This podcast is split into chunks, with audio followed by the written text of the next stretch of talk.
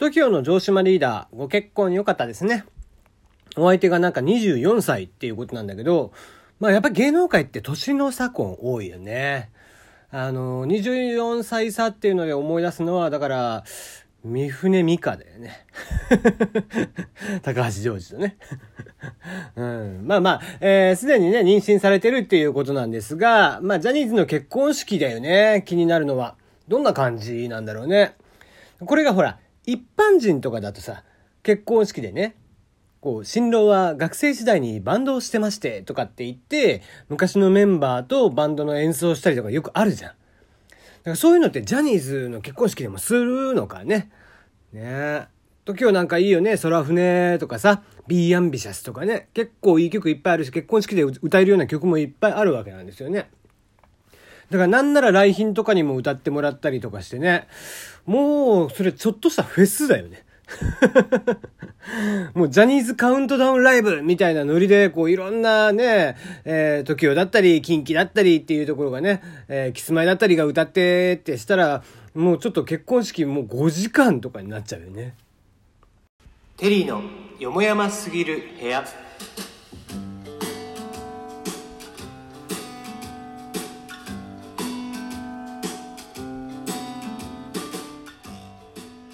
改めましてこんばんは、テリーでございます。えー、テリーのよもやますぎる部屋テリーでございます。いかがお過ごしでしょうか？つうか忘れてた。TOKIO ってさ、ラブユーオンリーあるじゃんね。あれ超盛り上がるでしょ。カラオケで歌っても。あれね、結婚式で歌ったらもう来賓の方々も大喜びじゃない？みんなでね、もうちょっとね、著作権の関係上歌えないけどさ。本当はちょっと歌いたいぐらいですけどね。あラブユーオンリはいいですね。やっぱりこう、いつまで経ってもあれ盛り上がる。だから、ちょっと前にさ、あの、サマーソニックにね、TOKIO が出たんだよね。で、メインステージじゃなくて、小さい方のステージだったんだって。小さい方って、まあ、2番目に大きい方のステージか。だからまあまあまあ、入場規制ですよ、当然。TOKIO なんか。まあ、それはもう運営のミスだよね。で、まあ、えー、メインが5万人ぐらい入る会場で、あの、サブが2万人ぐらいの会場かな。で、2万人入ったんだけど、もうもう全然入れなかったらしくないらしいんだけどね。一昨年ぐらいだっけ？一昨年3年ぐらい前のサマソニーか。ね、えー、まあ残念ながらまだ5人でやってる時ですけどね。ね、で、一番やっぱり盛り上がったのがラブユーオンリーだったみたいでね、あの、ツイッターじゃねえや、えー、YouTube にもかなりね、えー、動画が、まあまあ違法だったけど、えー、上がってましたけどね、もうすごい盛り上がりでしたね、あれは。うん、またね、TOKIO なんかやればいいんだけどね、せっかくバンドなんでね、えー、フェスとかにもバンバン出てさ、やっぱりこう、ジャニーズもこれからやっぱりちょこちょこ変わっていかなきゃいけないっていう中でね、そういうこう一般の音楽フェスみたいなのもやっぱり出ていってほしいなって思ってしまいますけどね。はい、えー、番組ではメールの方を募集していますよ。えー、ご意見、ご感想、質問、応援、ふつおた、恋バナ、相談口、何でも結構です。常設コーナーやってます。ラジオストーリー〇〇の小さな恋の物語。キャッチコピーは突然に。テリーこれって気にならない？無茶ぶりすんじゃねえよ。という4つをやってます。えー、詳しくは Twitter の固定フォームか、こちらの配信の詳細を読んでいただいて、メールフォームに飛んでいただきますと、例文も含めて書いておりますので、ぜひ送ってくださいね。ということで。はい、今日はですね、えー、質問箱、あのー、まあ、最近はさ、質問箱、とにかく没頭なんだよね。あの、運営さんが仕込んだやつが非常に多くてさ、で、それにね、いちいちこう答えたりとかしてて、まあ、ちょっとでもね、こう俺のパーソナルな部分が伝わればということで書いてますが、あれもなんか書き方がね、えー、俺がこうわざと簡潔に書いたりとかするので、怖い人っていうふうに思われたりとかするんだろうけどさ。うん、まあそんなことはなくてシンプルに答えていこうと思って答えてるんですが、まあそんな質問の中で、史上最高に嬉しかった話を教えてくださいっていうのがあったの。で、それに関しては、あの、ラジオトークでやるよっていうのを言っていたので、今日はそれをやろうかなと思っています。うん。まあでもそれにしてもさ、話ちょっと戻っちゃうけど、質問箱のそのボットのね、ボットでいう運営さんが用意した質問が、色恋の質問が多いよね。で、まあまあ、それはいいでしょう。まあ、ラジオトークのね、ガチャとかもそうだから。うん。それはもう仕方ない。一番もう分かりやすいからね、話のネタとして。だから分かりやすいからいいんだけど、まあ、ラジオトークのね、あの、急上昇のやつとかでも、まあ、色濃いものが非常に多いからね。みんな好きなんだなって思うんだけど、で、変なのがさ、こう異性にとか異性のとかっていう質問が非常に多いわけ。例えばさ、異性のどこにドキッとするかみたいなね。でもそれってさ、好きな人とかパートナーとかでよくない？ね、彼氏彼女のっていうことであれば、パートナーのとかっていう聞き方でいいと思うんだよね。で、昨今さ、ね、別に異性だけって話でもないじゃん。それが異性なのが普通っていうことでもなくなったし。ね、むしろこう、こんな質問をね、えー、LGBT に配慮しないでやっているっていうのが、まあ、運営さんのね、なんかちょっと偏った思考というか、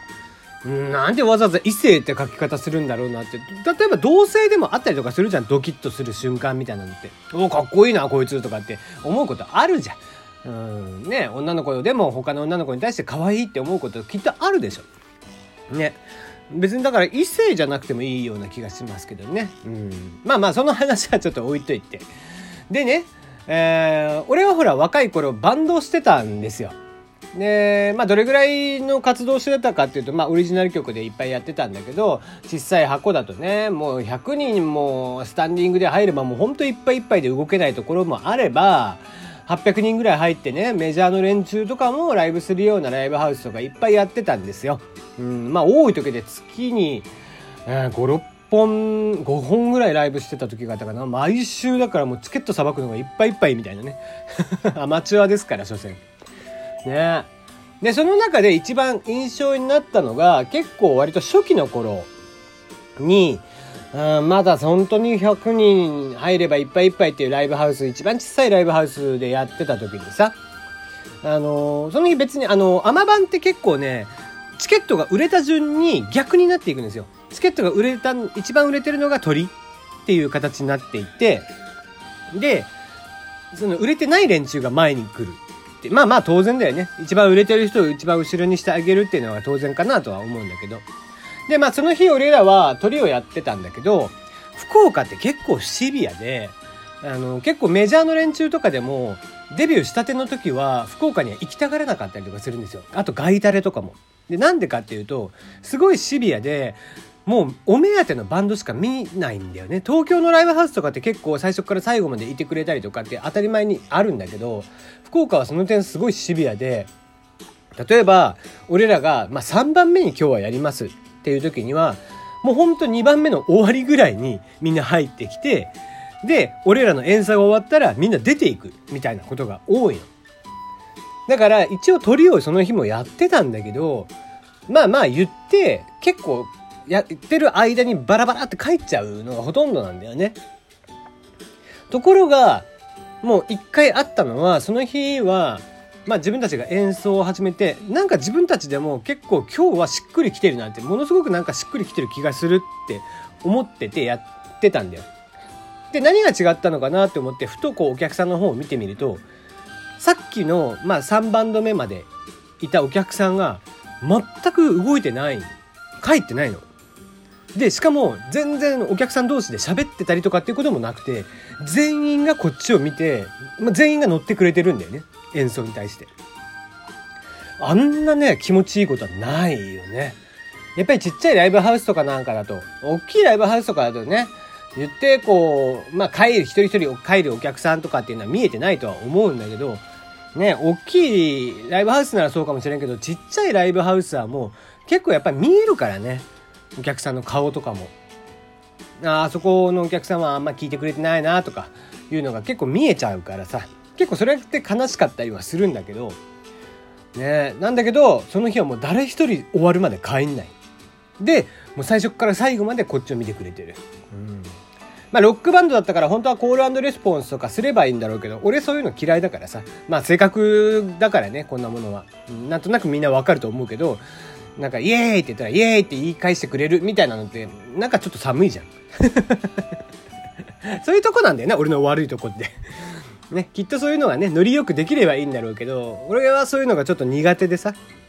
うん、一方的に俺らは演奏してて、もう俺の歌を聴いててくれればいいっていう感じの、えー、人間だから、まあそんなにね、こうコールレスポンス、もちろん乗ってくれて大声出してくれるとかって嬉しいんだけど、コールレスポンスはまあはっきり言っていらないかな、みたいな、うん、いう感じの人なのさ。でもまあとにかくねそれの全員が全員こっちを見てるっていうのがとにかく気持ちよくて結構はっきりとね頭に映像が残ってるんだよねみんなのこう見てくれてる顔誰一人立たない顔その姿っていうのがすごい残ってるんだよねたださこれ舞台上がってた人とか、まあ役者さんとかもそうだし、別に演奏だけじゃないとは思うんだけど、芸人さんとかもそうだと思うんだけど、みんなわかるんじゃないかなと思うんだけどさ、こういうね、こう結構いつまで経ってもデビューしてないバンドをやったりとかさ、売れもしないのに役者ずっとやってる人って多いと思うんだよ。で、それってさ、この過剰なまでのね、成功体験に対して、もうある種ね、脳内麻薬みたいなものが出てると思うんだよね。こういう喜びっていうのをね、人間一回体験しちゃったら、それってね、いつまでも脳に残っちゃうわけ。まあ、これが非常に厄介。だからやめるっていう決断をね、なかなか下させてくれない。ね今でもこんなしてこう喋ってたりとかしてさ、何か表現してたりとかするわけじゃん。